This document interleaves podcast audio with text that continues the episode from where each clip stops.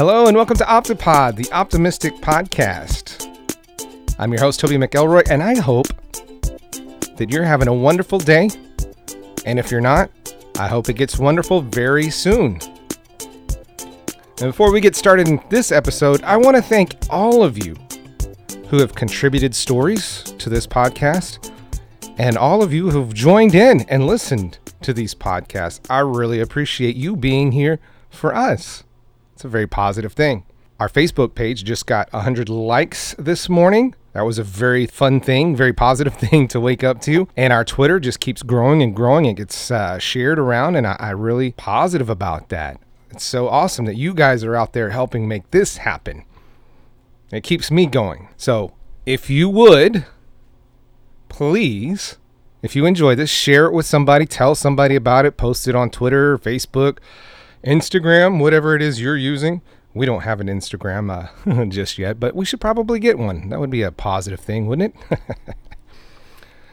so, some house cleaning, I guess. Uh, typically, the format for this is I play two stories sent in by contributors, you guys, and then I read a message that's been sent to me to kind of close out the episode. So, three stories, two of them you get to listen to from other people, and one you get to listen to from me. But I haven't been getting that many audio stories, recorded stories from you guys, which I could always use more. So, if you have one, send it to me. It doesn't have to be life changing. It could just be, hey, I saw a kid help another kid. I saw somebody pull something off the top shelf, and I was, you know, whatever. it can be anything. Anything that you think would bring a smile to somebody's face, brighten up a day. So I haven't been getting the story, so I'm, I'm going to change the format just a little bit. I'm going to start off with the, the one story that I've been sitting on for a little while uh, from a, a, contributor, Tim. You've heard from him before. And uh, I'll read a, a, couple of stories from that have been texted to me through the Facebook page or email. And then uh, I think what I'll do is I'll find an uplifting story to read to you guys. It's not necessarily a personal one, but it's just kind of like, ah, yeah, that is really nice to hear about a little faith in humanity. Before we, uh, before any further ado, let's get on with Tim's story. Hey, Toby, I have a story for you about how something negative in your life, uh, life threatening in the case of my brother, has for me a very positive, warm memory that I'll have for a lifetime. And this occurred when my brother was about two and a half years old, and I was about seven years old and uh, he became sick with pneumonia and he was in the hospital with like double pneumonia. I mean he was in really bad shape for almost a month and fighting for his life. And uh, i had to go stay with my grandparents so i could stay in school and my parents could uh, spend their time at the hospital. My grandfather seemed like he was old as methuselah at the time. Now i look at him and he's about my age now but anyway, uh, I was with them and he gave me a kite, and I went out in the field and I was trying to get this kite to fly, and I was having no luck whatsoever. And lo and behold, here he comes out and he shows me how to fly that kite. And to this day, I will always regard with the warmest memory seeing him at 66 years old running down that field with that kite trying to get it to fly. And by golly, he did it. And uh, my brother, he came through fine. And out of that whole ordeal, I had that cherished memory of seeing my grandfather fly a kite. How about that? Thanks for sharing that, Tim. What a wonderful memory. And I'm glad your brother came out of that all right. Grandparents, huh? Some of my fondest memories growing up were of my grandparents. And I could share some of those stories with you guys later, but thanks for that, Tim. I'm I don't know what your grandfather looked like, but I have a picture in my head of my grandfather trying to get a uh, a kite in the air for little old me. now this this story comes from a new uh, follower on Facebook and uh, now contributor Misty uh, from I believe Oklahoma. It says, Today was just not my day, but it was a day I was blessed with. One thing after another kept derailing me, but as I passed Buckaloo Church this evening on my way home from picking up Miss C, I saw a big and mighty bird take flight from amidst the trees across the road and sail the 25 or so yards into my yard near the cedar trees. I remembered Andy telling me how he saw our wild turkey do this a few days ago. As I pull in, I see her pecking her way to the front porch for cat food.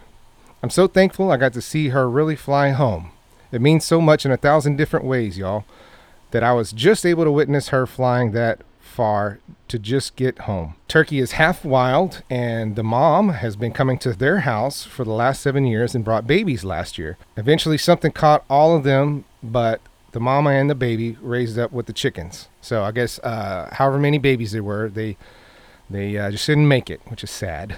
But she got to see this surviving baby fly home. So that's a very positive thing. And she sent a picture of the turkey. And it's uh, not like the turkeys I had, it's kind of white and black, which, funny enough, I saw a wild turkey the other day. It was in the road. It may not have been wild, but I saw a turkey. It was blocking traffic for a minute on a back road around my house. That's a very positive thing to share. I, I want to thank you, Misty, for sharing that. And for the final segment, I'm going to read a news story that I found on Reddit under the the subreddit Uplifting News. Uh, the title of it is Under Police Protection, Kyoto Ducklings Reach Their New Home.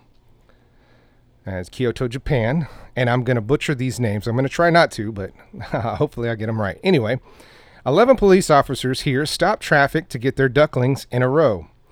In what has become an annual event, ducks hatched at a pond at Yohiji, Yohoji Temple in Kyoto's Sakyo Ward waddled on a perilous journey to their new home in the Kamogawa, Kamogawa River about 700 meters away on May 21st.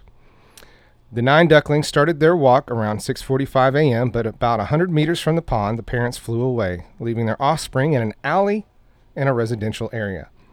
Ducklings quacked and tried to return to the pond. However, Hiroko Sumitomo, 74, who lives nearby, had been taking care of the birds, guided them to the river by luring them with lettuce, their favorite food.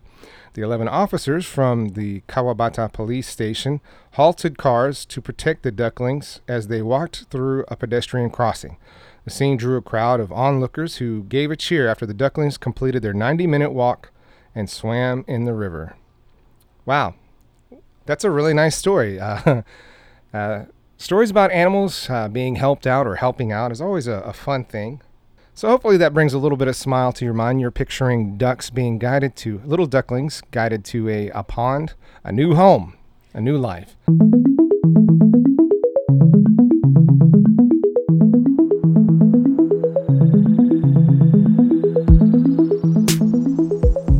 Well, that's going to do it for this episode of Optipod, the Optimistic Podcast. Thank you for joining me today and listening, and I hope I brought a little bit of positivity your way, a little smile, a smirk, just to brighten your day. If you've liked what you've heard, please share it with somebody. We're always looking to bring a little joy some somewhere, somehow, some way, a little positivity. So thank you for joining me again if you have a story that you'd like to contribute, you can call and leave a message at 512 387 4674. Or if you want to record it on your cell phone, you can email it to us at optipodpodcast, all one word, at gmail.com.